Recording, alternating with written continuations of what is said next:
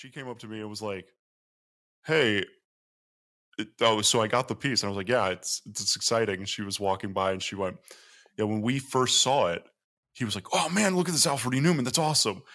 And he didn't realize that it was me that drew it Mm-hmm. or me that painted it. And Megan was like, "Yeah, Scotty, look at the name." And he was like, "God damn it!"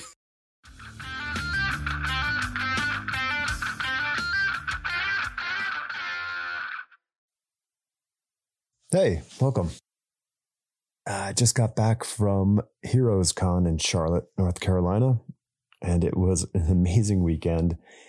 I, I think it may have been their largest assemblage of creative talent as well as guests because every day was a you know record breaking day and there were so many people there i mean people were there who i you know i'd never met before there were people there who i wanted to meet and i couldn't find it was they were all over the place and i had i had an absolute great time my voice is next to gone everything hurt by the end of the weekend met a ton of people who I've been really eager to get onto the show.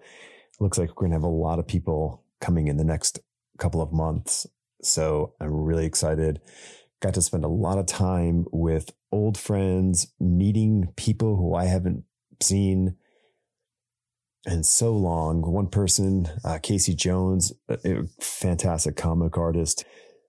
And it was great to talk to him. Just meeting people who I didn't even know just blown away by their work. Um, yeah, it was it was great, and uh, had sort of this brainwave to kind of do a, a, a weekend, you know, review, hot wash, whatever you want to call it, and asked a longtime friend of the show, Jamie Jones, if he'd be interested, and he's like, "Oh man, I'm driving home." To Savannah, and I said, "All right, that's cool." I think he texted me I was no, it wasn't last night. It was this morning, and he said, "Yeah, I, will be home at three. Let's do it." So I guess he felt better than he anticipated. I felt bedraggled to say the least. So, but nonetheless, we uh, we rallied and recorded today, and just kind of talked about our experience and uh, observations. You know, it was a great time, and I really appreciate my talks with him you know, as a person who is doing his own thing outside of the, the mainstream and he's doing it with great success. And, you know, I, I think his, his audience is finding him and he's, I, I'm excited to see where he goes with it all, but he's a great guy and it's a great talk. Oh, the weirdest thing, uh, uh, two people recognized me from, from the podcast just by my voice. It's quite funny and because I changed the name in the last week, great timing. You know, I'm a master of marketing. Um, it was uh, there was no way to you know to really truly explain anything. Um, so yeah, I guess you're listening to the the inaugural episode of Tradecraft. Yeah, so welcome to the Tradecraft podcast. There you go. I'm really excited to share this talk and all the upcoming talks that are sort of lining up like planes to an aircraft carrier. Thanks. I hope you enjoy it. Oh, uh, yeah. And please, if you do listen to this and uh, subscribe to the uh, podcast, uh, you know, however you do, or on Substack, you know, find me, J. Alex Morrissey, all one word. Oh, and I'll set up a, uh, a chat thread on my Substack about this and if you attended Heroes Con or a- any con, I would love to get some um, conversation going about your experience, if any of it matches up with us or different. And I'd love to hear from you about yours. All right, cool. Are you on a scale of one to 10? How tired are you? Uh, you know, I am. I closed down the Dead Dog Party last night. Oh so wow! It was it was a late evening, and that oh. was good. I, I, I really want to find out how many more people were there than they intended to be there. It didn't seem terribly packed. Yeah. Um, it got loud once, and that it, got loud outside once, but other than that, it was fine. It, wa- it did you I mean did you notice it was weird they had like those two boxes for uh speaker mon like speaker cabinets like sitting next to the tent I thought like they're not going to set up music are they like it was it felt like a weird Last year, I think last year they did. They had some music hmm. playing, but it would have been Right. impossible to talk yeah, yeah, right. Yeah, I, I, I would I, I would qualify anything that was off the floor for the for the show as really loud, as far as the weekend goes. Yeah, yeah, Like the second you stepped off the floor and like, oh, we'll go check anything anything that happened outside of the convention center was really bloody loud. yeah. Which was crazy because it was so quiet in the convention center. Mm-hmm. It was it Yeah, felt so dead. It was a constant stream of people coming up and buying stuff and, and Yeah. talking, but it felt every that was everyone's thought was like it feels very dead. It wasn't, Yeah. but it felt it. yeah. You know, it's so I think that we I think we talked about that last year. I was talking that with people on the floor that everyone was kind of like figuring out why does it not feel like there are a ton of people here and i think that they they widened the hallways like the walkways It's huge. It's Yes. because there's no the the art stage is on the other side of the. It's in a whole different convention. I walked over there with uh, Pat Rooks and we were talking. I was like, "This is a different." There's two conventions here. yes There's yeah the artists convention, and then there's the actual like run of the mill comic convention. hmm It's well and it's It- always had that kind of separation, but this really felt like there is a different convention over there yeah that I just it- wasn't a part of.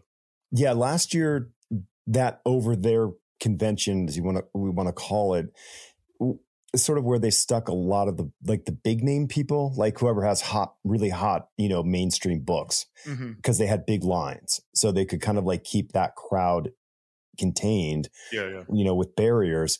But this year it was very strange because it wasn't all these big names. You go over there and it was a bunch of everybody else.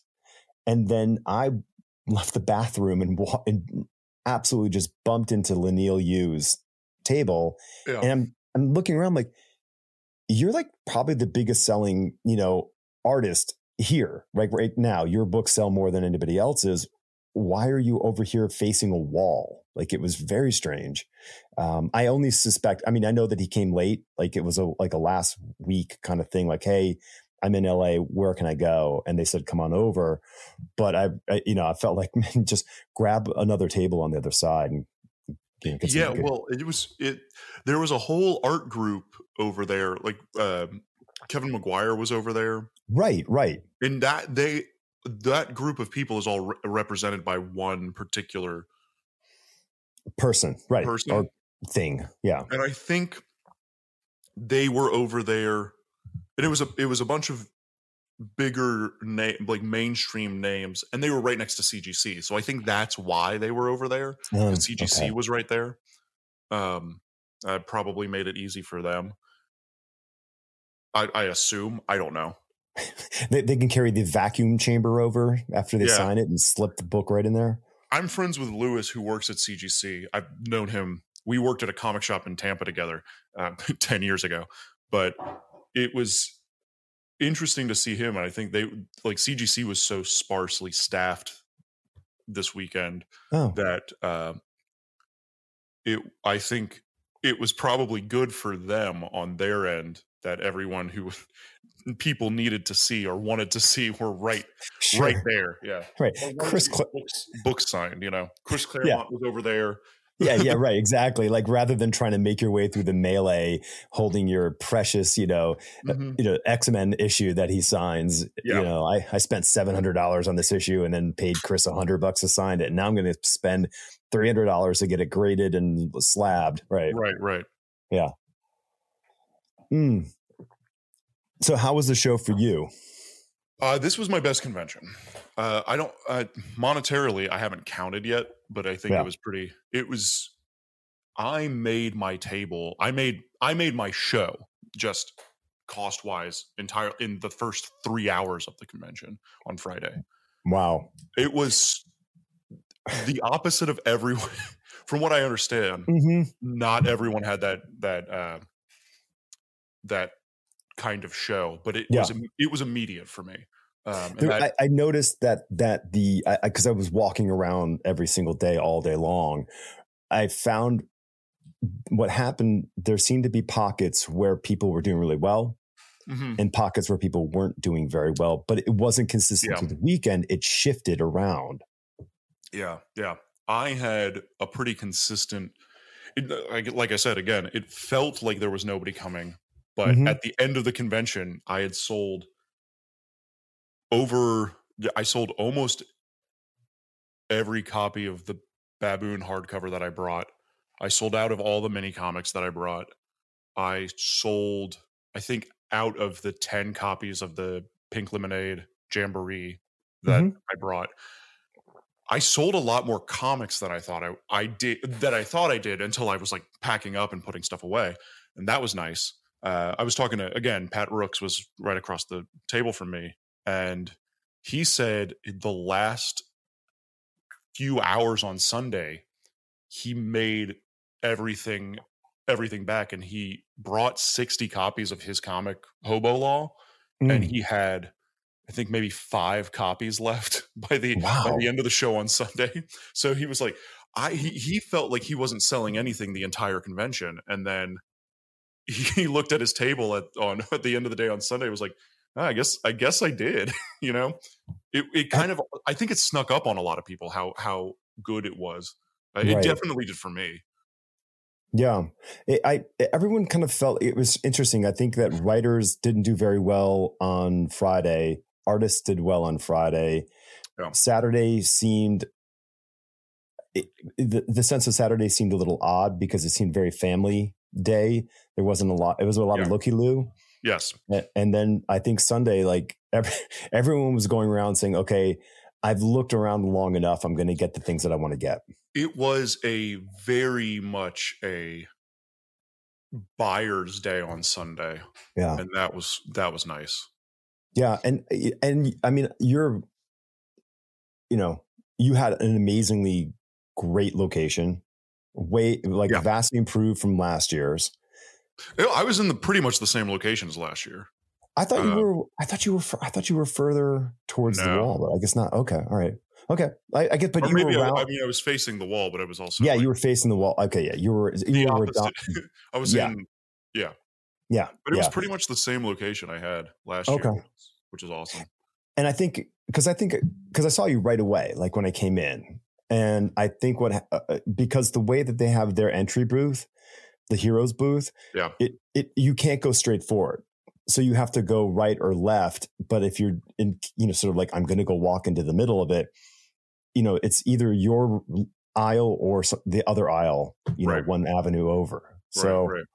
it's kind of it's kind of it was fortuitous, I would think, for you to get a lot of traffic coming by. Yeah, yeah. I think I think it definitely placement wise was was really nice.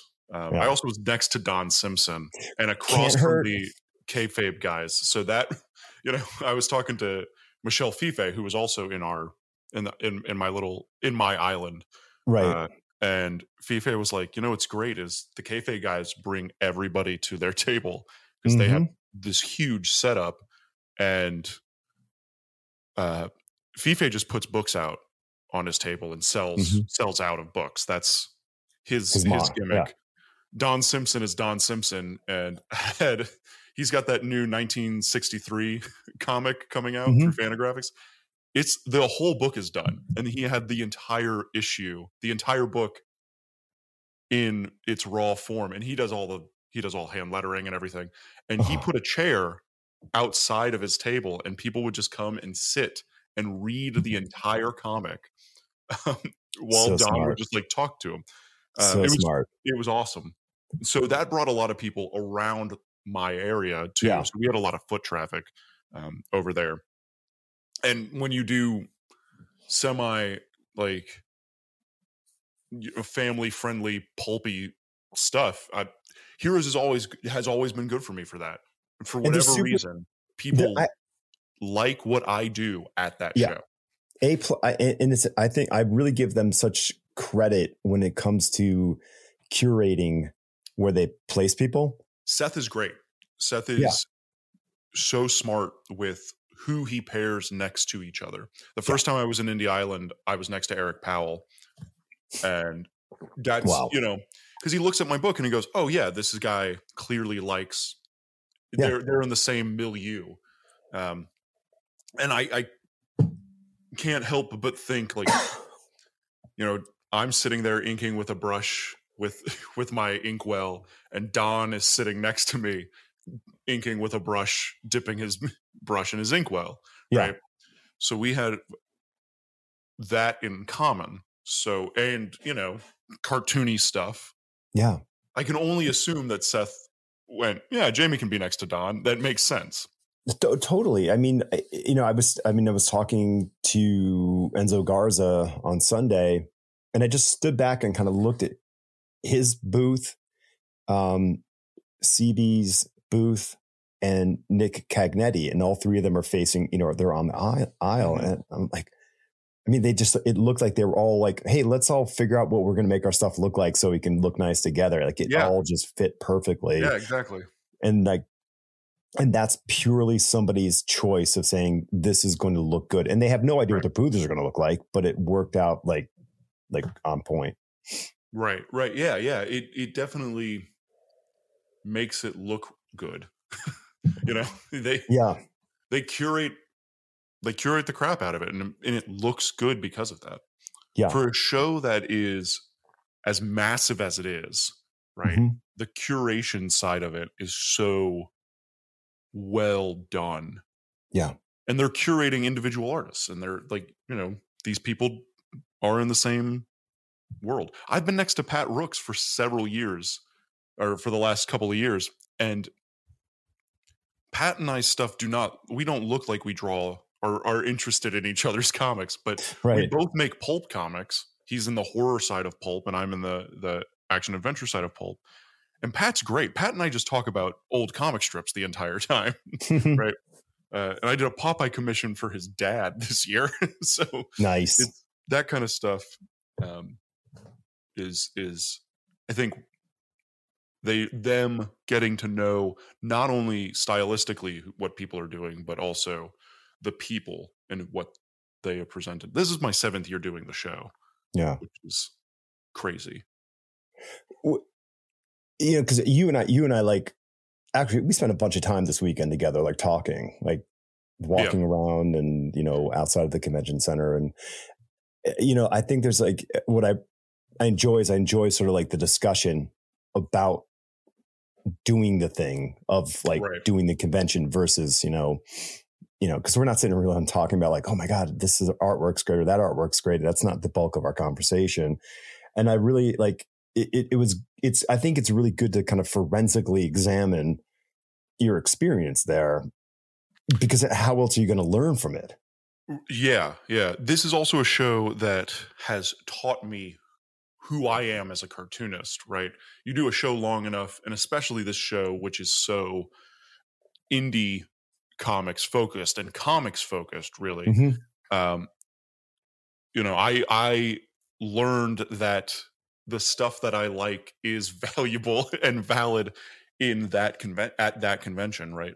Doing the Popeye piece last year for the auction changed this year as a for of a convention for me. Right? Mhm. It really people came up people knew who I was because of Mhm. because of that piece. Yeah. Um, so just the fact that it changed. This is this year I felt like a full blown professional. Um, which was great.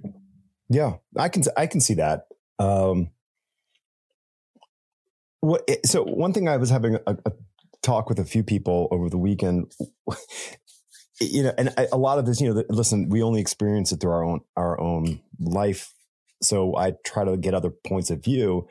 But you know, when I was doing conventions, you know, twenty plus years ago, you know, there was no such thing as vinyl printing there were no such things as stand up Yeah. backdrops. And, you know, Yeah. so much of this stuff didn't, obviously there was no Wi-Fi purchase, you know, sales available. Mhm. Um, but you know, I, I kind of stood there and I'm looking around like, why does everyone have a, ba- a banner? Like I, I, I, was trying to like as a designer figure out why are they doing it because they like like are we teenagers and like well everyone else is doing this so I'm doing it too.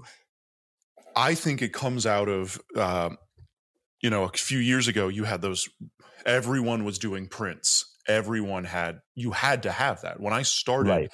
almost a decade ago it was how many prints can you have and eventually I, I have this conversation. I've had this conversation with a few people um, that were major print guys, and then prints started to go away because everyone's walls were filled. you Yeah, know, Right. There- right. we, we ran out of wall space in five years. Yeah. So it became I I dropped prints real quickly when I saw I, was like I can't com- my this might be my own like insecurity as, as an artist, but we've also had this conversation several times. I don't draw cool enough for people to want to hang my stuff on the wall. Like there's people who draw cooler than me.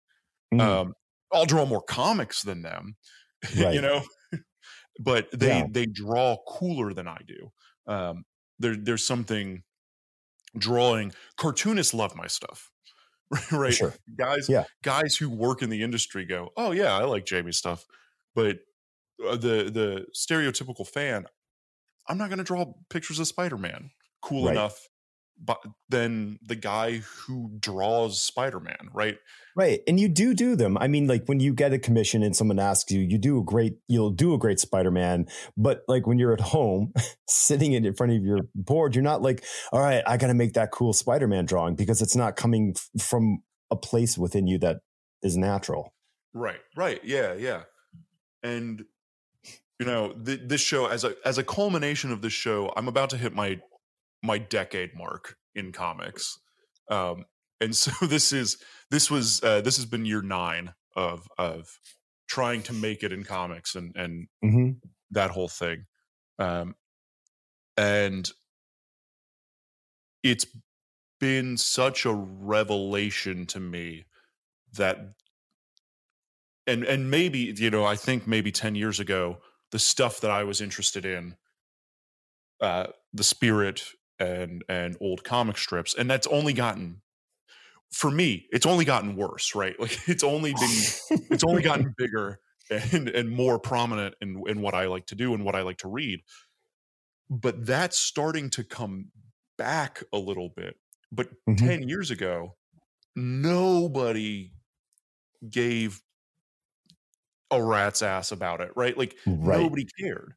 Nobody cared about these about these comics now it seems like with i was talking to somebody i cannot remember who i was talking to with the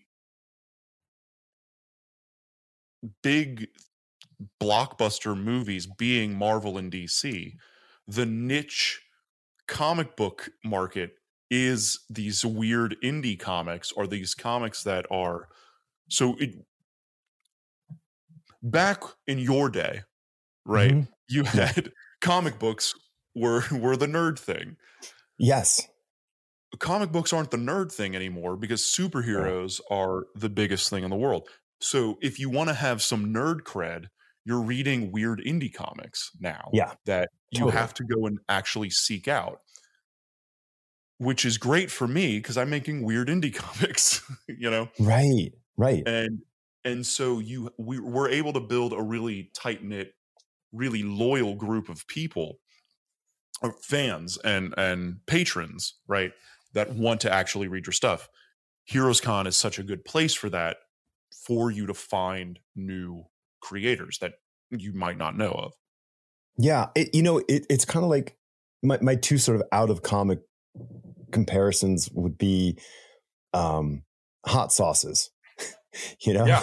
oh yeah yeah yeah you- oh, exactly. Oh, you like spicy food, and like people would put, you know, whatever the original Louisiana hot sauce onto something, and that was it. But Right. now, oh no, no, you really like hot sauce, and you have to kind of go out there and go to this danger zone yeah or beer. You know, we have the the, same way yeah i was just about to Yeah, say yeah. that yeah Right. So I think we have like culturally, you know, yeah, sure. I mean, as big as craft beer is, it's nothing compared to Miller or Budweiser right. in sales, right. which is Marvel and DC. You know, right? Exactly, and, exactly. It, and now you now you have this thing where you want to seek out all these unique things, and then when you get writers like you know Van Jensen who sort of stumbles into the stardust, you, you know, this yeah. old stuff, and he's like, I got to do something with this, and he does, and it brings in some sort of like notable talent in, you know, engage like uh, Mike right. Allred does the cover. So if you like Mike Allred, you're going to take a look at this thing. Right. And then people like, oh, this is kind of cool and obscure. So, and then someone else is going to go, hey, you know what is really cool is this, you know, eh, you know, a Scorchy Smith is awesome, you know, and then there's a Scorchy Smith thing, and then Scorchy Smith is awesome. Uh, yeah, I mean, that is agree. That is something that I think is evident. The Van Jensen is clearly not appealing to the mainstream market. He's appealing to cartoonists. He's yes. appealing to to us, and right. that interest gets the big names who are also interested in that stuff. Yep. And then those names who have a fan base are interested because you're you're not we're no longer following and this is I think a product of uh of the internet and social media. We're no longer following the product. We're no longer following Batman or Spider-Man. Right. We're following the artist and the creators doing that you know right. and i think that starts in the 90s you get you know image becomes a thing because people are following the artist mm-hmm. and the internet has made it really easy to follow the artists uh, i yeah. i tell people all the time the best thing i did social media wise was not have or take away my professional uh, instagram and just made my Instagram a mix between my life and right. the art that I'm producing mm-hmm. because people are much more interested in analytically people are much more interested in what I'm doing in my day-to-day life than they are in in a final piece of art, right? Yeah, like and it's a document person. yeah, not- you're doc you're documenting your experience as yeah. you know in your creative journey and you know and if that's what you if you're comfortable in exposing whatever that is to people outside of you know, the professional side of it then people will go I, I like all of this this is something i'm engaged right. with because they want they want more of you if you are the one who's willing to give that out yeah we yeah, live no, in I mean, we live in a reality television world and so yeah, you by default yeah in a weird way be a celebrity version of yourself. Sure. And that's a really weird thing to realize. Like I I mean I wear a bow tie at a convention, right? I wear I have a uniform that I put on at the convention. Yeah. The second the show's over, I take it off. Right. Because right? because now I'm off duty and everyone makes jokes about it because they're like, well, Jamie, now Jamie's relaxed, you know, and and I am, and and yeah to a certain extent, yeah, I put on a little bit of a costume to have a, a little bit of a persona. Mm-hmm. It's starting to blend more and more where I could, I think I could now get away with not wearing a bow tie at a convention and still do a thing. But it is in a sea of white guys with glasses. Uh-huh. You, you know, yeah, having a bow tie is a great distinction. Yeah, well, I mean, you know, there was a big discussion about um, writing and branding when I was when I was at the uh, at the Nebula conference last month. You know, and this there's a guy's a retired uh, Marine colonel who's an, an author, and he wears like his Marine colonel baseball cap, mm-hmm. and that's his brand. So you know, because because of who he is and what he's done, his audience will automatically always know it's him. So, yeah. you know, your your presentation is your brand, right? For for the real world in that in right. that in that aspect. I mean, like Matt Kindt has that big setup, you know, where he you, you walk into his booth. Like he's he's made an exhibition booth where you step in oh, there. Yeah, he had a he he had a he had like a peep show. The peep show, know? yeah, Like, yeah. It was so crazy. Mm-hmm. Um, but yeah, he. I mean, Matt's setup is crazy, and it was great. it takes a, it's yeah, it but, takes but up, it takes up three people's places, four people. right, but it Yeah, but it's four or five so it's so f- it fits the work that he does. There's there's this there's this this obsessive intricacy that he he puts into his his books. So when you Yeah. see that, you go, okay, this is a person who is you could you go like, what does this house look like? You know, like you start you, you can think these kinds of things where it it Right. it personalizes them. Right. Yeah, it's it's the Pee Wee Hermanization of a person. Yeah, Right. totally. Paul Reubens is not Pee Wee Herman, but right. that's Yeah, how we picture him. And sure. I, and he you know, he made I he made it to- happen. yeah, yeah, and I, I, I think about that a lot, and just kind of like the presentation of myself. Uh, you know, I had a Popeye pin on and a Mutt and Jeff pin on. Yeah. the the entire weekend.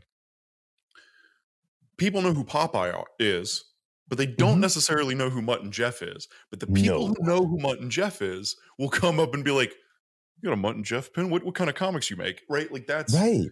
it's Oh, an yeah. outward expression of what I'm trying to do and what I'm Mhm. trying to produce and put out into the world. It's a weird, it's a weird kind of like the persona. A lot of people told me that I was, uh, I was Professor Indiana Jones, right? Uh-huh, Not sure. Indy when he's cool and got the bullwhip, but No, no, Indy when he's- when he's, the professor. Yeah, was yeah. like, yeah, that's that's okay. I'm okay well, with that. I mean, and it all. I mean, it, it all. Listen, it also fits your alter ego being the comic book character, where you are the Nebuchadnezzar professor in, in person. But then the, the thing that you're making, you know, is the guy the who's leaping off. Indiana Jones. Yeah, yeah, yeah, yeah, yeah, yeah. Like that's that's that magic there. And the, the That's an interesting thought I've never thought of, but that's Yeah. how I'm going to sell it now. and the pin also it's it's a it's an easter egg because Yeah. that person who Yeah, sees that discovers something and that's the uh, if you can click on that on the D, special dvd you know you Right. something pops up you know like that's what that is for somebody you know when you Yeah. you spot that and you're yeah, you, I mean, you're offering that that that secret entry because if they, they don't know, they're not going to they're not going to come over, they're not going to ask. But like, it's that little thing. Boom, Right. let's talk. Yeah, Yeah, yeah. So going back to the print discussion and the you know, and I mean, listen, prints are fine if you have like two, three tables. you you can have some real estate that put prints and take up Right. the you know the, the space, but so like i mean like like the banners like the prints like i think a lot of people do what a lot of other people do because they think well that's what we're supposed to do um but i'm i'm, I'm also a firm believer in the audience doesn't know what they want like they don't sit back and go Sure. i want this you know they may go like i like this and i would like another thing like this but that doesn't that's not how it works we Right. you know we go oh my gosh this is totally cool this is new this is fresh this inspire it's inspiring whatever the thing is and you have to like the you know unfortunately business doesn't work that way because marketing people go like well car chases sell so let's put a car chase in it versus Right. The story doesn't need a car chase to make it great and i i think when it comes to the print aspect i'm not saying we don't people don't do them what i'm saying is what is the thing that you feel is the object if you want to make an object Yeah. to sell as an ephemeral item beyond the actual like content object that you're making which would be a book or whatever Sure. and you know because like while you say oh i can't make a spider-man you know drawing that's going to compete with the spider-man art guy but it, it- dude your, your your paintings are really really good like you know the popeye painting and the the, the alfred e neuman painting like those make great prints yeah, I guess they would make great prints, but how many do would I bring around, and how many would I actually sell? Is Right, it but- worth it? Okay, but now, but like going back to what I said, like you know, three minutes ago, it, I, I'm not saying it has to be a print.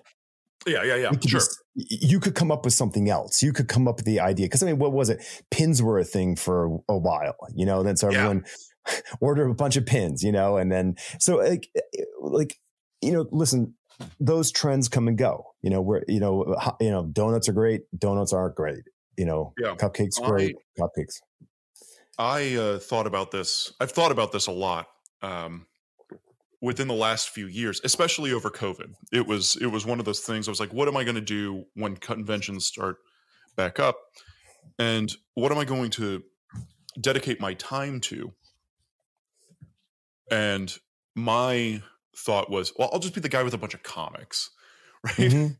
That's I I want to take up a shelf of comics on Yes. somebody's. That's so if I'm going to put a lot of time and effort into making something, I'm not going to make a print because it's not it, it's not worth it. And I think this is more personally, it's not worth it to me to make a print. Mhm. Um, it's worth it to me to make a comic. And if I'm going to do a small comic, I'll make a mini comic, right? I'll make an Mhm. ash can, and that's that's where I am now, uh, career wise. And we've had this conversation outside of it. It's like out, outside of talking on this podcast. Um, but I am now in a point where I want to start writing more stuff for other people Mhm. and making more comics Right. you know so it's like Yeah. i can put out two books a year if i'm only drawing one of them and that's that's where i'm at now uh, Yeah. and and especially after this last after this weekend i talked to a few people and i was like hey i've got this character that i think it'd be fun for you to draw um, I'll write it like Harvey Kurtzman and you know draw, give you panel layouts so you can really kind of understand what I'm thinking, and then you just draw the book, Right. make make it make it fun, make it really I, I think entertaining. So that's that's where I'm going. I think that's what I'm going to start trying to do in the next year is Okay. get books out that I'm not necessarily drawing. Uh, probably through Substack to start off, right? I Mhm. want to do a Sunday page for the uh, yeah. for Substack, and if the Sunday pages are eight page story arcs that are drawn by other people, and I can put that behind a paywall, so I can so I can then pay the other person, right? Sure. Right. Yeah. um, and then build up comics, and then then you take all that stuff and you collect it, and now you have an anthology book of hmm bab- like baboon. I hate I hate this, but talking to Vita Ayala, who's the editor of the book, uh, they call it the Babooniverse, and I yeah. I can't stand it, but it is it is I guess what it is. So Right. Eh, well, I mean, yeah, it is. what It is. I mean, listen, I I will put the averse behind everything. So it, it's it's just what we say right now. yeah, yeah, yeah, You know, you know, I mean, unless you can come up with a better one that's catchier, you're gonna you're stuck with the moniker. yeah. So it, actually, that that that ties into a, a conversation I had um, with Anderson Carmen um, over the weekend, and what you were saying about you know you know f- saying thinking about what you want you what you want to be and focus on those on those elements because you know i'm you know i'm not i'm not a kid so i'm not really sort of i don't feel the pressure of whatever the social flow would be you know in the Yeah. terms of like what i should be doing and andrew you know anderson's a young guy and he was eh, putting up all these things these you know these prompt drawings you know whatever i don't know i really don't know what the term was but like you know let's say 40 prompts in 40 days that kind of thing. Yeah. and and i'm like so i walked up to him and i said why? Why are you doing this? You know and, and it wasn't it it wasn't a negative like why are you doing this? Don't do this. It was why are you doing it? Like what is the purpose Yeah. for this for you? Is it just to get likes? Is it to get some sort of uh, attention? Because the way mm-hmm. i see it is take that time and make sure you're doing the thing that you want to do versus the thing that you think other people want you to do. And he really thought about it when we were talking. He said you know i have been thinking about this and what I've noticed is when I put comic book stuff up, all the people who like the single day drawings don't put they don't like the comic book stuff. And I said, well, what do you want to do? Do you want to be a single day drawing guy or do you want to be a comic book guy? And he's like, well, I want to be a comic book guy. I'm like, well, my suggestion is do comics. Yeah. And and he was, you know, but he's he's anxious about like frequency. He's anxious about showing stuff that isn't finished. And yeah. the way I always look at this, and I and I will turn this back on myself, so I'm not pointing finger at anybody, but is that he didn't want to show something that was unfinished. And I said, well, dude, the people who read comics predominantly can't make comics.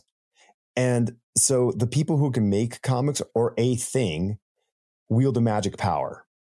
And it, whether it is a sketch, a pencil, whatever version of it is, it still holds magic. The thing that I constantly talk to SCAD students about and other cartoonists about, and I fall prey to this idea a lot, is the people that you are talking to are all cartoonists, right? The people that you are commu- uh, having mm-hmm. these conversations to work in your industry. So you right. have no idea of what actually is happening out in the world. Uh, I dated a girl who had no desire to have anything comics, right? Right. And then all of her friends had no idea what anything was. They weren't even going to Marvel movies. They they didn't know anything mm-hmm. about what I did for for a living. It, it didn't yeah. it didn't matter. But talking to them, I realized I was like, oh, I am so far in a I'm in another world. Yeah. And then you talk to I I mean, I've had this conversation a lot recently involving AI, right? Where who are the people who are complaining about AI art? Artists. Who's yeah. in the echo chamber that I'm talking to when I talk about AI art?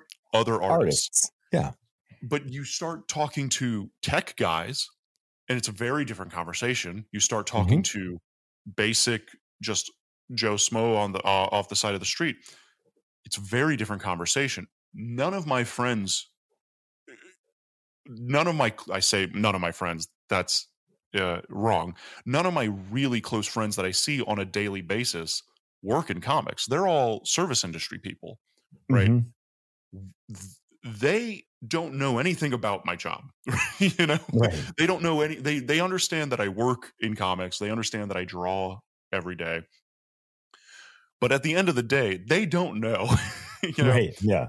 Um but they are so supportive and that's the thing that i i think they all kind of uh, understand but mm-hmm. they don't know that like they they, sure. they don't understand how cool it is that Skottie Young bought my piece my auction piece two years in a row, right? right. They don't know who Skottie Young is. and right. that seems so crazy to people in comics to be like, you don't know who Skottie is? Yeah, he's, right. He's he's yeah. one of the most famous cartoonists right now.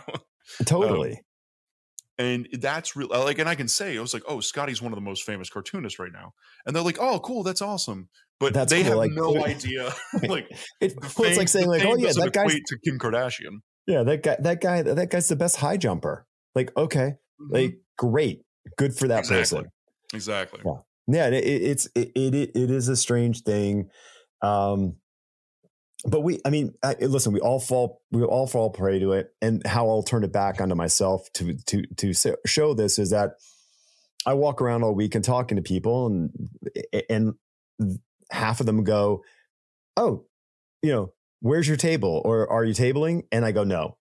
And they go why? And i go well my artwork is 25 plus years you know 25 to 30 years old. Like i like my mind is like it's not relevant to the comics discussion of the day. And they all look at me in kind of like a, a twisted face and go that doesn't mean anything. You know like i was talking to carla from heroes and she's just like it doesn't mean she's like she's like golden isn't showing new new comic book work. He's it's all his old stuff. Yeah. like everybody's showing like if you know, and, and then I'm like, oh, I guess you're right. Like it doesn't matter. Like people will look and go, that's a cool page. That's a cool whatever. Yep. And you go, oh, okay. Yeah, exactly. Yeah. But, but I was, but yeah. I think for, for you, it's like, well, what do you, what do you want to do? Do you, would you rather go around and promote the podcast, or would you rather sit at your table and my feet hurt. yeah, sure, sure. Well, those orange shoes are only, only yeah. do so well. Yeah. So which which we were going back to you were talking about the whole time. Like I'm like when you yell you walked over about the shoes. I'm like, oh, is that my brand now? Is the shoe is my shoe the brand? yeah, maybe. like a lot of people content. I hate that you have to have a brand, but you have to have a brand. It's, no, you totally have to have a brand. Yeah. yeah. I, I I I don't hate that you have to have a brand. I hate that you have to think about having a brand. Sure. Uh, I guess that's uh, that's my big like. I just want to make comics, man. that's but it's uh, a business. There's so you know, much- like it's a business. Like yeah. you know, a corporation will do everything they can to offset their costs in every aspect possible. So if you were an artist for Marvel or DC for a very long time, uh, up till the last decade, you just could ha- keep your head down, do your job, and life is good. Yeah. But then they're like, you know what? We need you to you you have to promote your own work. Like you have to right. get the num you know you have to help get the numbers up. So you may be the person putting in great artwork and on time, but there's another person putting in great artwork on time, but they also promote the hell out of their stuff, and those and books will sell more. Yeah. Exactly. Yeah. So you have to like figure this stuff out. And if you are an indie artist, well, that's your full time job.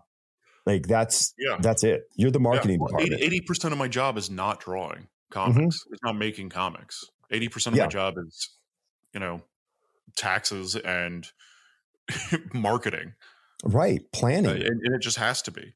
Yeah. Uh, I'm I'm looking. I've got the new Baboon book coming out, and you know, I think a lot of us fall prey to, oh, I have a new book out. I'm going to start working on the next one, or I'm just right. only thinking about the next one if anything, going to this show and I was bummed that I didn't have the second book, mm-hmm.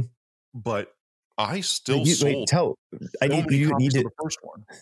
Clarify that story for everybody because not everybody knows that. that like, oh. You know, like you and I know because we talk about it all the time. But like, somebody listening who's not familiar with what's ha- what's happened, let let them let anybody know what happened.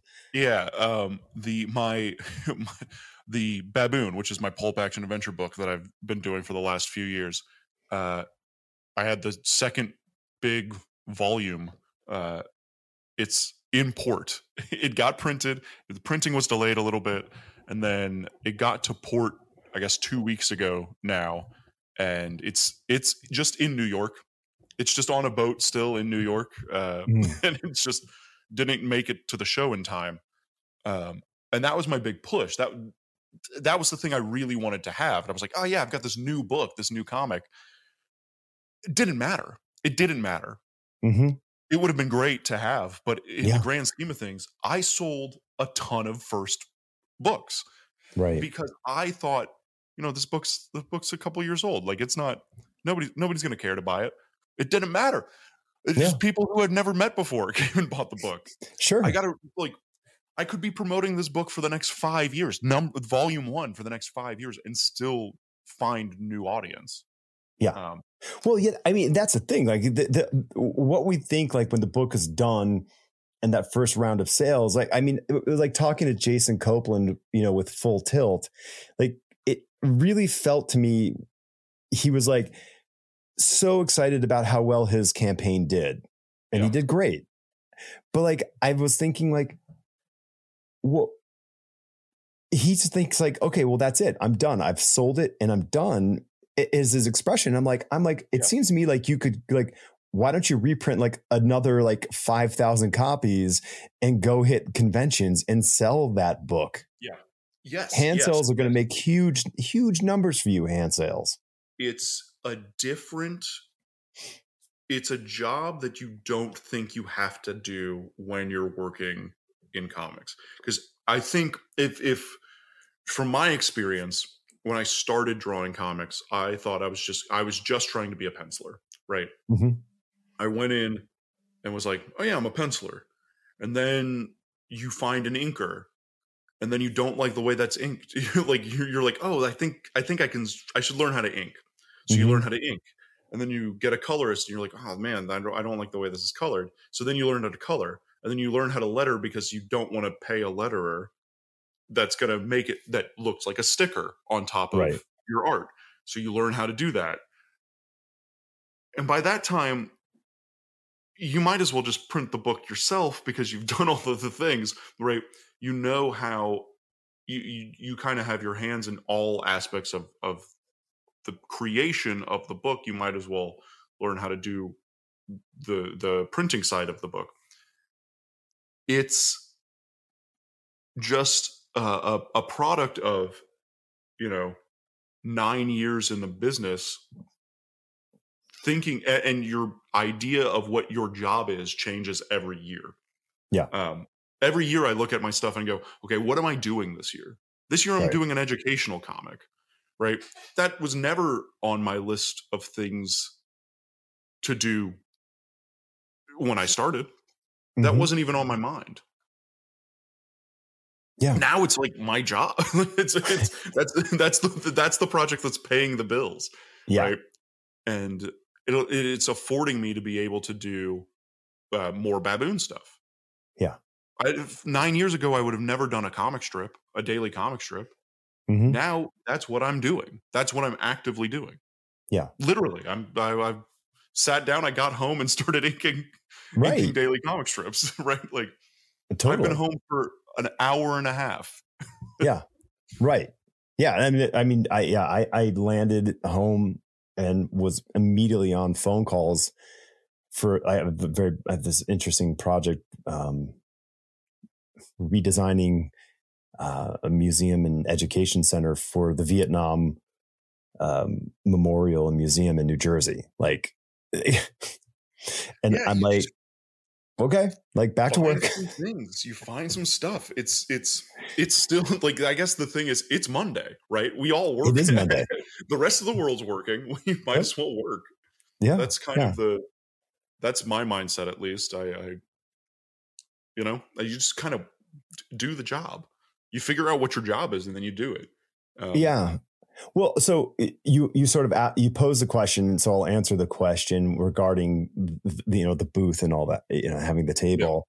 Um aside from my quip answer of my feet hurt um i what what i what i didn't get this weekend in my time at the convention were new listeners of the podcast who aren't future guests. I think I may have Sure. landed two or three people who just happened to be listening in on me speaking with somebody else, and then yeah and I and I and, and my genius move came a little late into play because I didn't think of the idea of making the QR code on my phone where everyone could just go right to the Substack and Sure. sign right up, which worked like a charm, but that was that didn't happen until Sunday. So it yeah, was, yeah, it was exactly so exactly you know, so I'd drag in 20 people on Sunday, but it, you know, that's a, a little too, little too late. But the idea of having the table allows me to design materials that people could come up and they can sign up right to the podcast right there. They can start listening. Like I can have QR codes for your episodes, for whomever's episodes. I could put those little cards on your table and people that's yeah like, that's what i was just thinking it's like well do you necessarily need to have a booth or a table to do that or can you just you know use the people that right. that are being interviewed you know For sure. I, but it's, you know, but it is an ask. you need a hat too you need you need a tradecraft hat I know. that- yeah. I mean, like, you know, uh, you know, having with changed the qr code right in the middle of it so people can just scan your head Well, that's what we were saying to, to, to um, Johnny, who is doing the uh, Beer City Comic Con here in Asheville. He had a, he's a tall dude. He's like six four or something, big big guy, and he has this big white t shirt and he's got the logo on the front. We're like. Dude, you need that same logo on the back. You're so big, you're a walking billboard. yeah, like, yeah you get are a get the- billboard yeah yeah, he's like the human billboard. So, um, but yeah, you're right. I mean, it, it's but that's what the phone was really helpful for because I could just talk to someone, and when I pull out my phone, they're they're they're apt to pull their phone out. Like that gesture is a Yes. fair give and give. If I held out a piece of paper and for them to do it, they might just go, "Give me that piece of paper," and I could ignore it later. But if Yeah. the phone is active in front of them, they do seem to respond to that sort of it, that engagement. Um, but like I said, but you know, what I'm saying is like it would require you to say, okay, I'm going to give you this six inch by four inch area of my table for your thing. You know, like it, that's the, there is an ask when it comes to guests. Yeah, but it is also their episode, right? Like if you Mhm. made individual. Oh yeah, it would be specific. Yeah, the, totally. for the specific person, be like, hey, You'd if you have, like like, three. me, here's listening. Here's better listening. You know, Right. if you want to hear me talk about comics for five hours, here you go. right right totally right because it's like i mean because they're fans of the people that they're at the table with like i you know, "Oh, i love it i love you know i love you know jesse lonergan you know it's so cool like this is this is great or they're intimidated to talk to them but they want to know more about them and it's like right there they're like they can now you know a- as your neighbor um keith you know at the at the convention keith was like yeah he's like guys i've developed a parasocial relationship with you you know because he listens to me every week now Right, you know Eh, eh, you know and that's the that's the thing but we but we do want to know more about the people- people we dig you know Yeah, yeah, of course. I mean, that's that's why you go to a convention. That's why you set up at a convention. That's what, you know. right That's why you talk to people. I sure Yeah, I agree. I think, so I had to, I had to, you shut, so hopping to the dead dog, you, sh- you shut it down. I left early cause I'm old. Um, but I had the, I had a, I, it was a great exit because I get into the van or car or whatever it was, go all the way to the back cause it was going to be packed. And this dude sits down on the other side of the back, way back seat. And then another gentleman comes in who's a few years older than me, comes in and plunks down right between the two of us. And it's Jose Luis Garcia Lopez. So I got to sit with him for the whole ride back to the hotel. that's awesome. I mean, a legend, you know. It, it was it was a, it was a it was a lovely little cherry to place on the top of the weekend. Yeah, that My- was yeah. the the dead dog party was definitely the. It always ends up being a highlight, but this year in particular, I I was very much a highlight. Um, Yeah. just getting to talk to people and not I am fortunate in my job and I've said this now a few times and it's and it's I feel very I feel like it's very very true. Um I am fortunate in my job that I really really really really really like comics. but I'm not in love with it right. right? And I think the not being in love with it is what keeps me from not being blinded and only talking about comics. Yeah. I'm able to have full blown conversations about random stuff or about Mhm. life stuff and or or business stuff and not be uh distracted by who the person is that I'm talking to. hmm You know, I'm not I'm not fanboying out on people. I'm not uh I don't feel like I have to just talk about what they've worked on. I don't have to talk about Spider-Man with somebody. Um Uh-huh. and I, I I don't mind having those conversations with people, but it's also not what I'm interested in talking. I want to I want to know about like, hey, how's your kid? You know, Yeah. like I'm more interested in Yeah. in uh in case in point, like I ran into to Cully Mhm. at at the At the Party. yeah and I just was like, "Hey, Cully, I, I like your stuff." My one of my best friends is Stephanie Phillips, and he was like, "Oh yeah, Yeah. Stephanie Phillips is one of my best friends." I was like, "Yeah, I just wanted to introduce myself as a friend of. Oh, we have a mutual good friend that, Right. but we do not know each other." Um, Yeah. That's more what I was interested in. I had no desire to talk about Blue Beetle with him. I'm sure he talked about Blue Beetle all weekend, you know. right. And I He, think I, he had great, but I don't want to Yeah, talk yeah. about it. No, no, no. I mean that, and I think that's the thing. I mean, in that, you know, listen, that's the, I, you know, when you were saying that, my, my mind is like, well, I'm more interested in the people than I am in the subject specifically.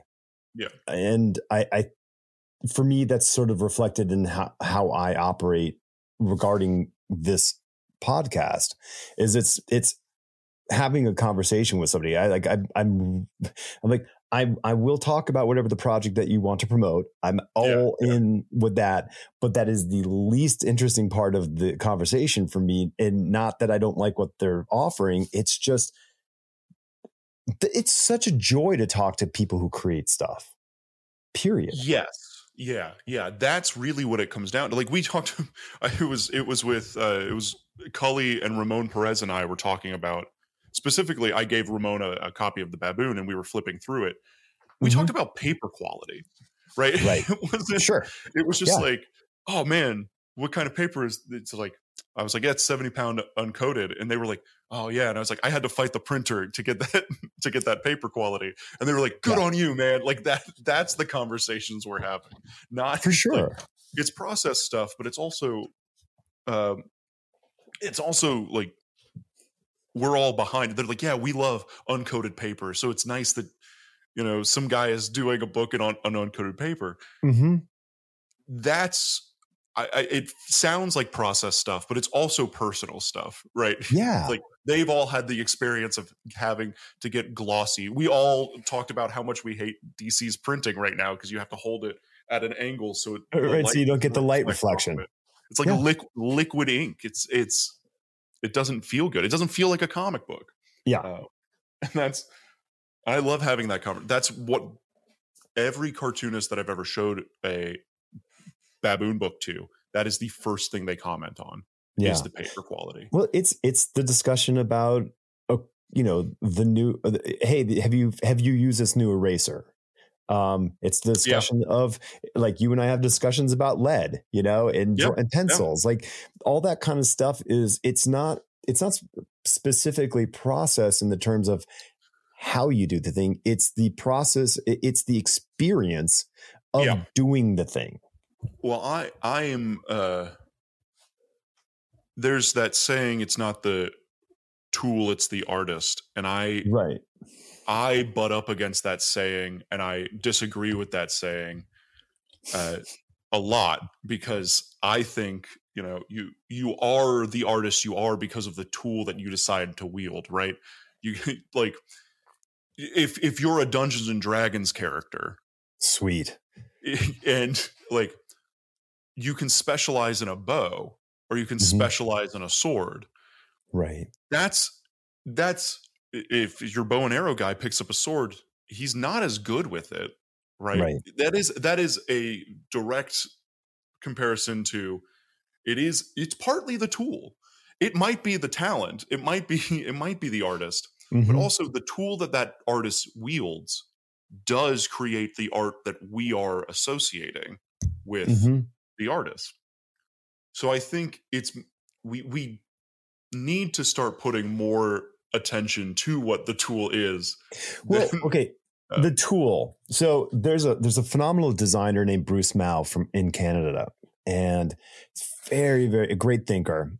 And he has this thing called Mau's Manifesto that he's been developing and adding to for decades now.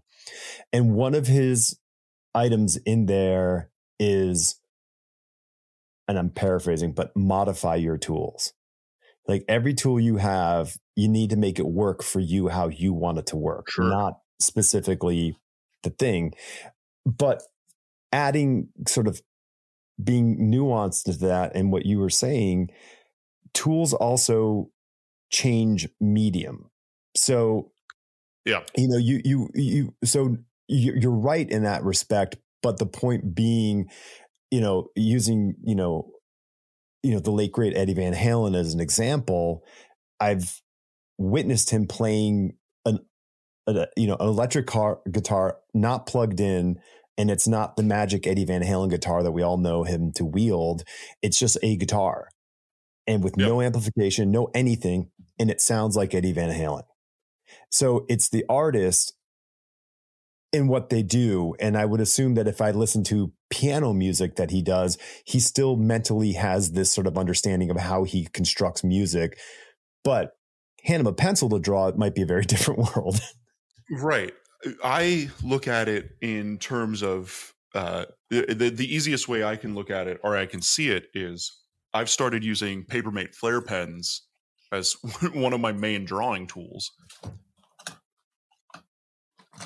the way I ink a page with a micron, which is another felt tip pen, Yeah. versus the way a Papermate Flair pen looks is maybe it might be not discernible to to another person, but there is a feeling that I get using that tool, Mhm. using a Papermate Flair pen that I don't get with a micron. It is a different. It's it's so much of the personality of the line that I am getting is coming directly from that tool, like the extension of the tool Yeah, yeah, sure. my connection to my brain. Um, I use Right. specifically silver black velvet brushes, right? And that's the brush I use. I went through tons of brushes until I found that one, Mhm. right? And now I buy them in bulk because I am terrified that they're never going to exist. then I'm going to have to find that's another totally brush. true. Yeah, But- no, I mean Winsor Newton stopped making the Series Seven that I used because Mm-hmm. they started shortening the Sable because it was less expensive on their end, Yep. and they're like, it's still the same point. I'm like, it's not the same point because the the brush doesn't work like Yeah. it used to, Mhm. and that's just physics. And and, it, and if it works for somebody, that's great. But if I was a professional illustrator, a comic book artist, and I needed to ink things with a brush, I would. I only have like three or four of them left from you know 25 years ago. Yeah. But those are those are my tools. Well, Schulz bought out. He found out the his his nibs that he was using. That Mhm. company was going out of business, and he bought all of their stock. He bought the rest of- of their stock, That's amazing. and so he had that nib for you know the latter part of his career. Which you know, here's a guy who was using the same tool for 40 years, Yeah, right. right? Like, and he used that pen for f- that long, and they stopped making it halfway through this run, his, the run of Peanuts, right? Well, that's, it's so true, dude. It, I mean, because I mean, this this is the you know the figure drawing element. You know, in in life is every time I was drawing and I felt a plateau in figure drawing, I would change the tool. Yeah. because it forced my mind to kind of re engage with what I'm doing and how to do it. And it's the same thing like with drawing. I I used to use you know you know lead holders. You know what with the 2.5 millimeter lead holder specifically, and then I I just switched to you know a number 2.5 Ticonderoga yeah. because I, it made me do a different way of drawing. I have. I, I was talking a lot to people this convention uh, about process and what they're working on, and Mhm. uh, a lot of people have started moving towards just using the same tools they used when they were kids. Like Yeah. everyone's, I, I I draw on printer paper for all of my pencil work, and then I Yeah. scan that and blow it up to to a Bristol to ink. But working on just a pad of really cheap printer paper with my template printed off on it on a uh, on a clipboard. So I have a Uh-huh. stack of like ten pages, and I'm using a, a just a regular pencil or my my my big pencil on those pages. It frees you up to just kind of pl- it. It makes me feel like I get to play a lot more, right? Yeah. and that's the thing that I really liked when I was a kid drawing Mm. and then you get to a, to be a certain age of an adult and you go well i should be using more professional tools but does it really matter if you're going to scan and print that book and and you're Yeah. working towards the the final project or the final product of it is a a book that is uh, printed right what what is your product is your product Mhm. the final art because then i would say yeah use archival tools and use everything that you can use to have your painting last longest Sure. but if i'm printing a comic if i'm printing a book does it matter what tools i'm using really Right. Yeah, I, w- I was talking to this, uh, a guy who's kind of doing his first. I mean, he he's been doing comics for years, but he's kind of doing his own comic for the first time, and he's battling this. I don't know. I, I'm like he's doing digitally, and he like was really sheepish about it, and and I was like, dude, make the book. Like, don't worry about, oh, should I have this original artwork at the end? Like, don't feel pressure to have original artwork at the end. Do the book that you can do the best and the fastest because everyone says, "Oh, I want to have the artwork so I can sell it, you know, resell it." And I'm like, and my and I it hit me in the head, and I'm like, you do know that the artist is the person who makes the least amount of money on that art uh, the artwork sale because yeah. you sell it at the lowest price it'll ever be sold for, and from right. that point on, it goes up, and yeah. everybody after you makes money off of it and it could be a much larger sum of money. So I'm like, sure. But I think in the long run, if you make more books, you're going to make more money in the long run if you're making your own books. Right. Yes. Yeah, I agree. I was talking making to, someone else's book, save the save the artwork and sell it. Yeah. Yeah. I uh I was talking to Amanda about her new book. Mm-hmm. Um and she's drawing the entire thing on printer paper. Yeah. And I looked at her and I was like, "Oh yeah, cool. This like your this is your roughs." And she goes, "No, this is going to be my final my final page. Like, this is what I'm scanning." And I was punk like, rock. That's she was like, it, it took away all the pressure. Yeah. Because like you know, I'm getting nice Bristol, and it took I was a little too precious with it, and yes. now it's more lively, and it's you know you're just drawing with a pen on on printer paper. There's so there was a printer paper that was used it was the ideal printer paper in the you know in the olden days with coloring. So coloring was done with Dr. Martin dyes, and you would code yes. what what the colors yeah, were. Yeah, yeah. And so in the offices, they had stacks of this called Finch paper. And mm-hmm. Finch paper, the bond of Finch paper was much tighter than standard copy paper and they would that's when they would they would put the you know the inked artwork they would print they would copy it onto the finch paper so your the dyes would sit, it was a little brighter white and they were a little clearer. Yeah. But man, like, I'm sorry, Marvel, I would steal that stuff. And it was so fun to draw on that, that paper because it was like, like, like Amanda said, it's not as precious, but it's yeah. a, it was a little bit of a step up from plain old copy paper and it held up to erasing and ink. It just had a little more yeah, you know, yeah. backbone, which which is kind of cool. And I like that punk rock approach where she's just like, it's going to be what it's going to be, and let's go. Yeah, yeah, I would love to do that, um, and maybe I will one day. I'll just I I, I I'm obsessed with the idea of sketch uh, sketchbook comics, just drawing an entire book, drawing sure. a comic in a sketchbook. Yeah, um, I, I love that idea. I have never done it. Mm-hmm. But I don't make auto bio comics, so that might be one of the reasons why. I don't just draw in a sketchbook all the time. I don't know, dude. I think the baboon's a bit of an autobiography in in disguise. It's becoming more and more. I, was talking to some people uh, who make auto bio comics this weekend, and I was talking about it, and it's slow, like more and more. I'm putting just little ideas that I have uh, I mean, the, I did that whole book, the the Skull of a King, where you had the Cyclops barbarian, who's this guy who's he's an adventurer who doesn't have to pay for anything because he's contracted by this uh, the king and queen of his country, so he's able to just kind of do whatever he wants. Okay, uh, all of his meals are paid for. He's he's he's adventuring for for a for a king. He's got and, the company card. Yeah, yeah, yeah. And Jamie, uh, the sidekick, of the baboon is so enamored by him because he's like, oh man, he's the coolest guy in the world. Like he just he just gets to go on adventures, and Uncle Uncle Babs is so boring most of the right. time. And I wrote, I wrote, I said it earlier today. I was like, eighty percent of my job is not drawing. Uh, I say in that issue, I say the baboon says, yeah, eighty percent of my job is like taxes and making sure you're fed. That right. you know it's not it, my my job is not uh, adventuring all the time. My job mm-hmm. is making sure bills are paid. Right. Making sure that the, the gas tank is full on the plane to fly across the, the ocean. right, exactly, exactly.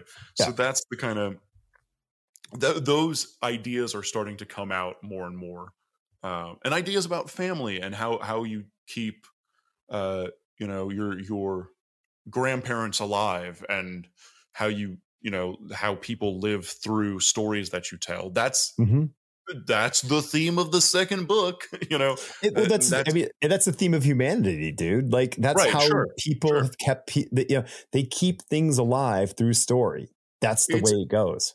it's interesting too because it's a direct response that the the second book is a direct response to when my grandmother died right that's Mm. what it's a response to so it is a little bit of autobio stuff Sure, but that's that's what um, writers do. You have to you Sure. mine your life for the inspiration, and it doesn't specifically have to be this happened to me. You can observe things and you know move that on. yeah, yeah, yeah. It's an interesting. It's interesting because it's not what I originally set out to do, but it has Yeah. become more and more. You know, you start na- you name characters after yourself, and then you and then your your ego takes over, or the id takes over, and you're just Yeah. putting stuff out there uh, unintentionally. Yeah, yeah, or or in some people's cases, very much intentionally. Um, Mine, so- and that's the I guess my thing is I didn't do it intentionally. I forgot to name the sidekick. I forgot Right. to name Jamie, and I was talking to Vita, uh, who edits the book, and V said. You know the book's great, but you never named the sidekick. you never named the kid, and I was like, Hilarious. "Oh crap!" And I was working on one of the pages, and I just in pencil wrote, uh, "The baboon turns around in the first book and yells Jamie," or he mm, he yells for the sidekick and i just wrote jamie question mark explanation point and i sent it to v and i said is this narcissistic if i name the kid jamie? And Just v said i think it's the right choice um, and that's when we realized that the book is called the baboon but it's about jamie's Yeah. interaction and his discovering his life in this Mhm. in this kind of action world um and barton barton is my middle name mhm, and uh, yeah, that is what my dad goes by and every so jamie calls uh his uncle barton uncle b and that's what Mhm. all of my cousins call my dad is he's uncle b right. so that was a direct response to what I've heard in my life. But then everyone looks at the baboon and goes, "Oh, that's you." That like you are writing a character that is you. but there's and like, I, I, mean. I mean, you, I, I, I it, it's sub. It could be very much a subconscious thing where you have this sort of this, this id aspect of yourself that is ex, that that is connecting to this, the naive youth eh, aspect of yourself throughout the story, and you're not like consciously sitting down wrestling with this, but Yeah. these are the these are the ways you know they get expressed in our you know in our experience. Yeah, yeah I set out to write escapist fiction because I didn't want to write about my personal life, and then and then so much of my personal life just got thrown into it. And I was like, Yeah. "All right, it- I mean, and listen, you're in indie comics, so it's okay. It's it's part of it's part of the uh the milieu, sure." I well, I own everything. right? Uh, my, right. I think about this all the time. I, I reread Madman recently, which you want to have a direct correlation to. The character is the artist, Sure. right? And I, uh, you listen. I've listened to Mike Allred talk about it. He was like, "It was never my intent to make Madman me." Yeah. but I was dating, or he was, yeah, he was, he was talking about dating. uh Laura. Laura. Yeah. Yeah. And the ent- he was like conversations that Madman and the girl his his girlfriend have were conversations that he he was just like yeah I just like transplanted these conversations. Uh-huh. Uh, there's a great line in it where in the in the first volume of Madman he gets punched or falls out of a plane or something and he says this is the time that I wish cur- like I wish I could curse but it never sounds right coming out of my mouth and I went that's so specific right that's got I, I read it and I was like that's got to be how Mike Allred feels right? Right. he he's it's like man I really wish I could curse right now but it never sa- it like always sounds fake it always sounds like I'm in uh, I'm in middle school Yeah. um, right. Trying to seem like you're in high school. trying to see yeah and that's such an I, I read that and it stuck with me and i Yeah. feel like i do a lot of that with in the baboon where it's just like well he needs to say something Mhm. um, in in the second book it's one of my favorite lines and it was kind of a, a deus ex machina kind of moment uh, the baboon is looking for a, a sharp object so he can stab himself to to make a blood pact um, spoiler alerts there's a blood Yeah. pact in the book um, but uh, the book's coming out so it's fine uh, and jamie pulls out a pocket knife and hand, he's like well you could just use my pocket knife and the baboon's like oh you oh, you have a pocket knife and jamie goes yeah i'm a 10 year old boy that goes on adventures of course i have a pocket knife I went- I wrote it and I was like, yeah, of course he's got a pocket knife. I had a pocket Right. knife when I was 10. yeah. You know, Yeah. of course he has one. Um, and that turned into a moment that I wrote that turns into like the pivotal key catalyst for the rest of the comic. The the end of the Mm. comic is hinged on the fact that he had a knife on him Yeah.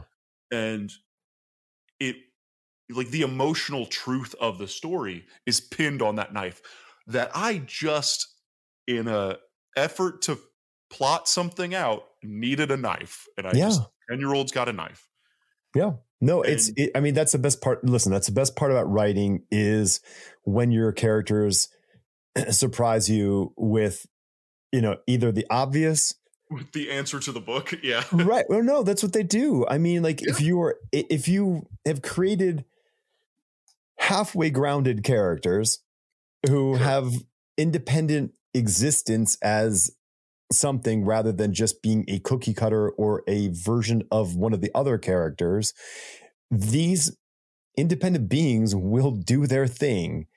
yeah. And th- it's your job to record it and then It's- make it work. especially i mean i've been doing the baboon stuff. I, I started writing it four years ago. The first book came out three or i guess four years ago. So maybe i started writing it five years ago.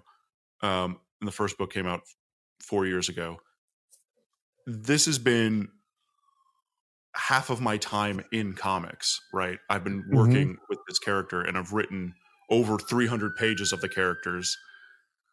It's now my job is not to write stories that have any kind of theme write sto- or or construct something. My job is now to just throw a problem in front of them and have them figure it out Right. it's it's much more uh i write very plot based i i'm also writing pulp stuff it's it's it's a lot different than writing something uh personal but writing in pulp especially with characters that i'm so i'm now so familiar with it's let me introduce a problem and let me figure Mhm. out how they're going to figure out how to figure it out right Yeah.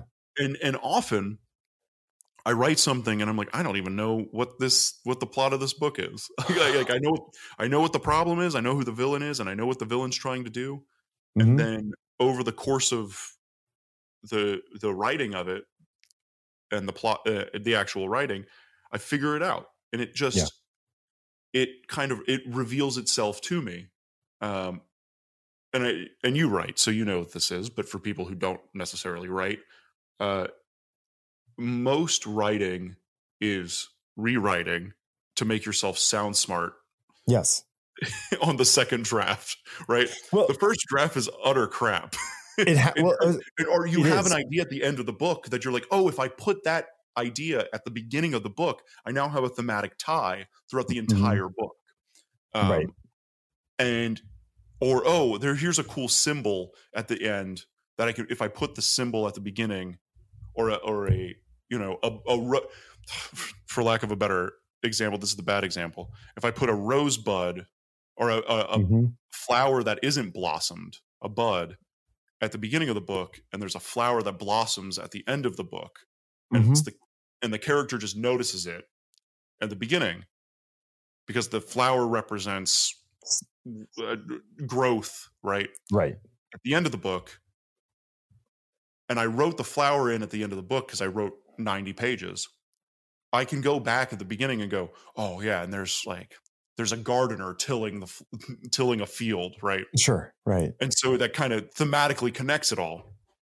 Uh, you don't do that on the first draft. No, you don't come up with no, kind of no. I, I was I, I, I, was talking to someone about like the the fear of writing.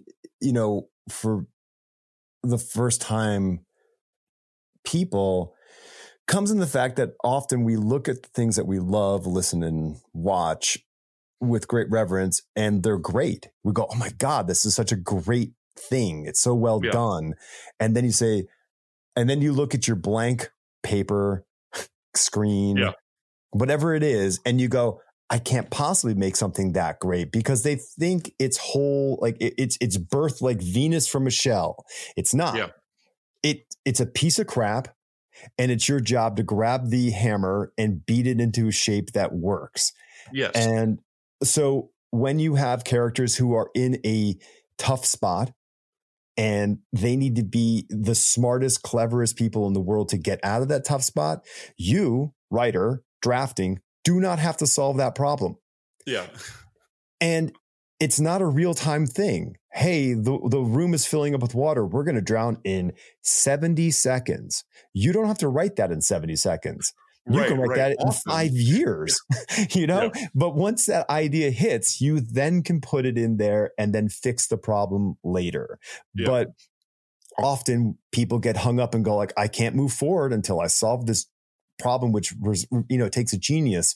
Well, genius is, uh, you know, is, is so rare that it doesn't, ha- you know, that's it. So mm-hmm. what you have is the advantage of time and you can condense the time down, which is the words, but you can take 10 months to do something that lasts 70 seconds. You can also just skip it, right? Like yeah. that's the, that's the thing that I, I find with young writers is they feel like they, they hit a wall and they're like, well, how do, how do I solve this problem? I had a big, and then I'm like, well, I can just I'll skip it and go to when they solve the problem and then move yeah. on with the rest of the story. Totally. I'll figure that out. That's a that's a problem for future Jamie. Sure. Um, right. I did that in the in the last thing I drew in the second baboon book was page I I think page 62, 62 mm-hmm. and 63. It's a 94 page book. Right? Mm-hmm. I got to page 63 and went and now there's a puzzle. Yeah, right. and then I went 65. Yeah. They solve the puzzle. We're just going to continue. I left, I drew the entire book. I inked the entire book. Most of it was colored. By the time I did and figured out what 60, 63 Four. and 64, yeah. right? That was, uh, I, and I just knew I was like, I got to solve it in two pages because uh-huh. I don't want to change the, the formatting of the book. right, of course, right, right. Yeah. So I just and I did, and it worked. Right, and, and the constraint is there. Be, it, yeah, but and, yeah. and and that's the other thing is that like external constraints are what allow us to be really creative like yeah. it's not it's not all the rope in the world to you know to to to weave the thing that you need like sometimes you know time money clients whatever give you a limited length of rope and it's your exactly. job to figure the thing out with what you have.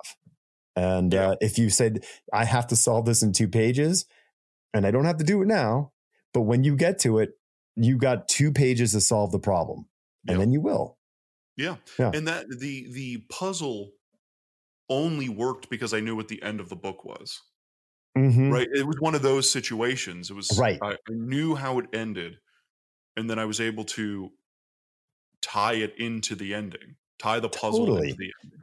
Totally. Yeah. And often I, I don't think people realize that you have to do that. Right. you have to right. it needs to be satisfying. Yes, of course. Of course. So what were your what do you think your uh, three big takeaways, you know, year 7 at Heroes best convention ever. Um, like, what do you think your three kind of main takeaways are for you? Uh, for me, I feel like I found. Uh, I have always struggled with finding a, a group of people or a community of people that that are doing a similar thing with me or or willing to be like yeah you're making comics um and i'm making comics and we're on the same level.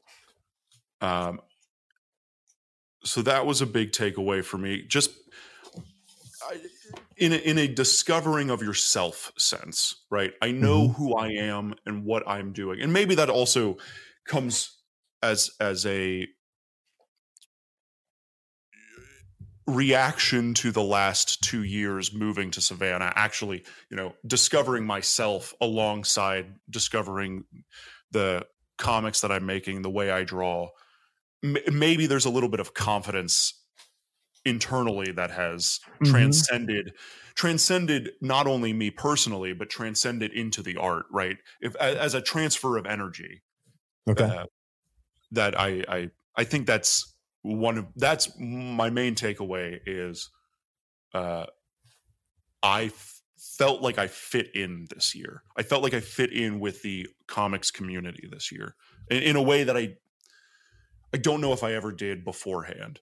Um Okay. the other thing is uh I can just do what I want to do. And people people seem to like it. Um, Yeah. I mean, I thought I thought it was kind of a risky move to paint Alfred E. Neuman for the for the art auction piece. I have never seen a Mad Magazine thing at the show Right. before, so I was like, oh yeah, I like I like Alfred E. Neuman. I thought that would be fun Sure. to paint. Yeah. Um, and that worked. So it's, I guess, making my taste valid is something. I guess this is Sure. this is going to be a much more, I think, personal answer, personal answers than maybe you were looking for. But no, no. uh, the things that I like are valid, um, and people also like them. hmm I I think I've tended to uh, feel like a little bit of an outcast in the sense that I like comic strips a lot, and nobody's really making comic strips. And Yeah. or like when you say, "Oh, I like comic strips," they're like, "Oh yeah." Uh, Dot and Lois. Pe- peanuts it's peanuts and dick tracy right that those are the two big ones Right. um and i i mean i love terry and the pirates right Right. like and and buz sawyer and that like not necessarily gag strips i like the the serialized strip Yeah. um, and whenever you say that it's dick tracy right that's the one that people go to Mhm. and I love Dick Tracy, but it's it's it's not my first love. Uh, so I feel like I found a place, or I found that the things that I am doing are interesting to people, uh, to other people. Um, maybe I also figured out how to pitch the book. that that also might be a thing. I- It's I a know huge how to talk thing. Okay. Well, no, that's, And- I mean, that, that's a big, I mean, you know, going back to the, the Nebula conference, that's a huge matter of discussion for everyone attending there, especially who is like, when they're working on the book, you have to be able to convey this book quickly and elegantly Yeah. and evocatively. That's Yeah. what you got to do. I have also realized I can ping I can ping what people are interested in when they pick up the book. And it's uh that's that has to do with age range, you know, Right. that has to do with Sure. how gray is their beard. And I can go, Oh yeah, I love the spirit. Um yeah. Attire. Yeah. attire, everything, everything. Yep. Uh, so, cur- maybe curating pitches. The third one is setup. My, my, I think my table setup is is who I am now, Yep.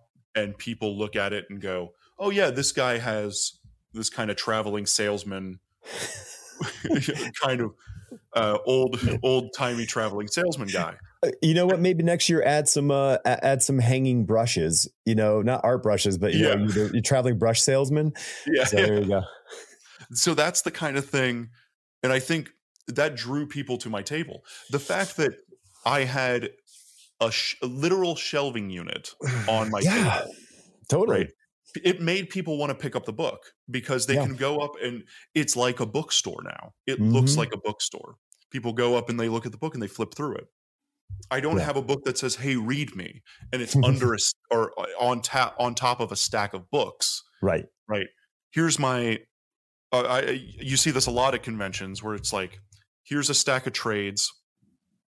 Here's one propped up that has a sticky note that says "Read me," flip through me.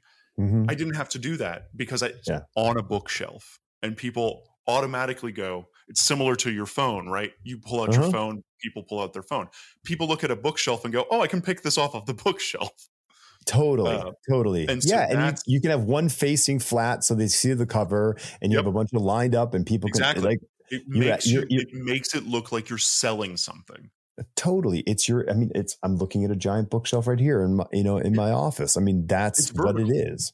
and Yeah. it's vertical that's the other Mhm. thing you know if you're laying books flat having stuff that actually sits also higher than your head i think that's that's a huge Yeah. No, I mean the It's a huge thing. verticality, and you don't. You, do you? Wait, I didn't. I'm totally blanking. Do you have a backdrop? no i didn't I didn't okay so year. yeah yeah i didn't think yeah i didn't think you did and i don't i don't feel that it impeded how your setup i I i, I, needed it. I Yeah, I have think a uh, on the side of the trunk. It says Jamie Jones, cartoonist, and it's an old like, uh, it's an old traveling salesman poster Right, that I ripped off and just put my face on. You know, right um, and that was on the side of the trunk, and that Yeah. faced the aisle. yeah But but if you were coming from the left side of the table, you would have never seen that. sure right But you saw a bunch of books on, on Yeah. the shelf. and a bow tie Yeah. yeah Exactly. so let's before we wrap up let's kind of just talk a little bit about uh you brought it up alfred e neuman and and Skottie and that how that whole thing unfolded because that was it had to have been a, a big highlight for the weekend for you Yeah, to have a a, a repeat. right exactly I I know we've talked about this on the podcast, or I think we have. I think we uh, did yeah Last year, I did that Popeye piece, and that I mentioned it today. That changed the way people interacted with me this weekend. Um, people knew who I was because of that Popeye piece. But Skottie Young bid on that piece, and it did really well last last year. And uh, this year, I did an Alfred E. Neuman, and Skottie loves Mad Magazine and Alfred E. Neuman. yes You said that I was targeting him. Multiple people Well, said that I was targeting him. we no no no Uh, so the conversation went from my point of view in that in the in the aisle as we were talking that my joke was you should start targeting him so you Yeah. can find out everything he loved as a child and every year do one of your great paintings of something that he is emotionally compelled to Emotionally- have Yeah, I'm, I'm preying on Skottie Young's nostalgia. Um, Right, right. Now, my oh, my, my so so we can frame this a little bit better for people who have not been to Heroes Con. On Saturday night, they have an art auction. So artists will donate artwork, whether they've done it there at the show, before the show, or pages, or whatever the thing is they want to donate. They'll do, they can donate this. It goes up on stage. There's an auctioneer. There's a huge audience, and people buy artwork. It's just what people do. And so last year you did that. Really, it was a great piece. That Popeye piece was great, and you had no idea Skottie loved Popeye and would fall in love with the piece. And it just it just so happened that you know the bell of the ball. I, the reason I did Popeye last year was Eric Powell wasn't at the convention. And so I my thought was I'm going to do I'm going to take Eric Powell's place at the auction. You hear that? That was Eric? my He's calling you out. in my my entire intent because I I mean I'm, I'm a huge Eric Powell fan Sure. and stylistically you know I was talking to to Trey who who runs the the art auction last night and I said you know I I started doing it because I looked at who was doing something and I was like I people think people say I look like I, I do some Eric Powell. I have we we both share the our love of Will Eisner, and I think it, we both pretty clearly wear that on our sleeves. but so people look at my stuff and go, "This is pretty." Like the baboon is very goony, um, mm-hmm. in maybe stylistically. Uh, I think I don't necessarily think it is, but I see why people think it is. Um, so I thought I'm going to do something that Eric Powell. I'm going to take his spot mm-hmm. at, this, at, at the auction. This year, I did the same thing. I was like, well, I need to do something better than what I did. I need to do something bigger than Popeye. Uh, I'll do Mad. I'll do I'll do right. Alfred E. Neuman. Uh, and I had the concept, I had the idea, and that's I, knowing that Eric Powell wasn't going to be at the convention. Mm-hmm. so I just kind of was like, what would Eric Powell do?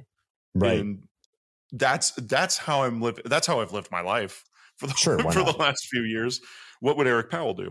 Uh, just so happens that Eric and Skottie and I have the same taste in things, and so apparently, so.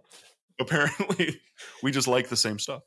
So you were you were out having dinner when the when the auction was underway, and I happened to be yep. there, braving the horribly loud environment, and I was doing the walk from the left to the right of the room looking at the artwork. And you know there's brian stelfreeze's amazing storm painting which just humbles everybody's efforts. And yeah. no offense to anybody else but man that, that that guy just you know it's a it's the old you know man plans and god laughs kind of a thing you know? It's like oh okay he's he's just that much better. Um, i watched him do that uh, yeah. i was on the stage when he was on stage and it you you just want to give up. Yes. you oh, know? Oh, it's it, you're it's, just tired. You're just done. It's the best. So yeah, I, I, get over to your your piece is on the far on the other on the right side of the room. So I walk, make my way around the the stage and get up. And as I am walking up to it, so is Skottie at the same time, and he is flipping out how much you know he's falling like head over heels for this piece yeah. And so I figured, well, let's just reveal the joke that you and I yeah. had been, you know, ginning up earlier in the day. And I tell him, and he, he's because he's like he's freaking out. It's like, is he doing this on purpose? You know, he was all up, you know, up up up on my grill on this thing, yeah. and then he like holds his forearm out with the Alfred E. Neuman tattoo because he's thinking that, yeah. you know, you're just like looking at pictures, you know, from, you know, Google image saying, what's that on this? Okay, yeah. yeah, I'll just do that. And yeah. he was just completely out of his mind, excited about the piece. 45 minutes go by, your piece finally comes up. And I think you just got there right around. The, I kept texting you saying, "Hey, it's yeah, you know, five pieces out," you know, and yeah. he wasn't even in the room and Megan no. is Megan starts bidding, and I'm like thinking like, oh, he's not even here to see this happen. He yeah. went off to go get two glasses of red wine for them, and he comes back. She wins the bid, yeah. and she he has no idea, you know. And he then he's yeah, just floored that you know he's floored. She she walked over to me. This I this is how he knew that they won the piece, that he won the piece. Megan starts having a conversation with me, and she uh, she said, "Yeah, when we were when we came into Megan is Skottie's assistant and business partner uh, for for people who don't know. Uh, she came up to me and was like, "Hey." It, oh, so I got the piece, and I was like, "Yeah, it's it's exciting." And she was walking by, and she went, "Yeah." When we first saw it, he was like, "Oh man, look at this Alfred E. Neuman, that's awesome!" And he didn't realize that it was me that drew it. Mm-hmm me that painted it. And Megan was like, "Yeah, Skottie, look at the name." And he was like, "God damn it!"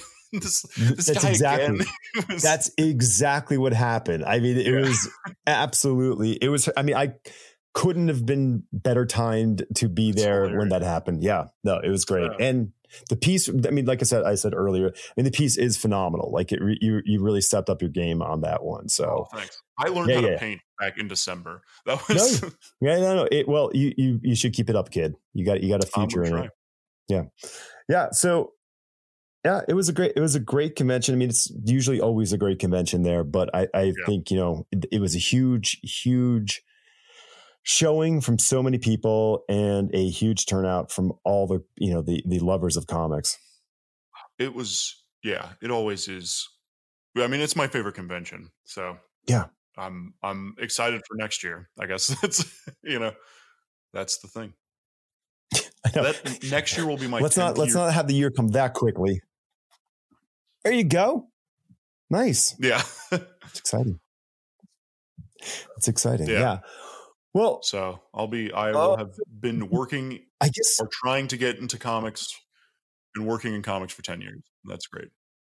right on, dude. Right on. Um, let's let's let's try to be a little professional here. Um, w- w- your book two's coming out. Like, how can people find book two when it comes in? It is. uh I oh, I have a website now.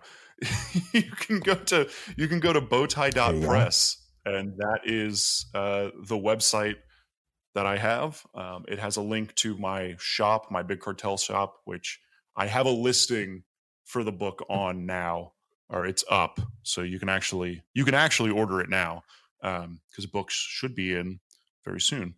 Um, what else? Uh, I mean, I'm on Instagram and all that stuff. It's all Art of Jamie Jones on all the social It'll- I'll- media. I'll- it'll be in the description. Yeah, great. Yeah. Then I don't need to do anything else. Book two is Well, on its know, way. we- I have a Substack with. I do a, uh a daily comic strip on Substack, so that's. Also think I can- related. I think I can make you like a co-author of this episode on Substack. So like it'll. it- Oh, I- cool! It, that's awesome. It might notify people, you know, on your on your Cool. your your side too. So, um, Let's bring them. yeah, awesome. Yeah, no, I mean, uh, I'm I'm excited. I you know, yes, I wish you had the books there because I think it would have been even more amazing. But I think I think the fact that you were able to sort of transcend that, you know, internally is big. That was, I mean, the biggest takeaway really for this convention was there was a problem, and the show was still fantastic. Sure, right. right? Yeah.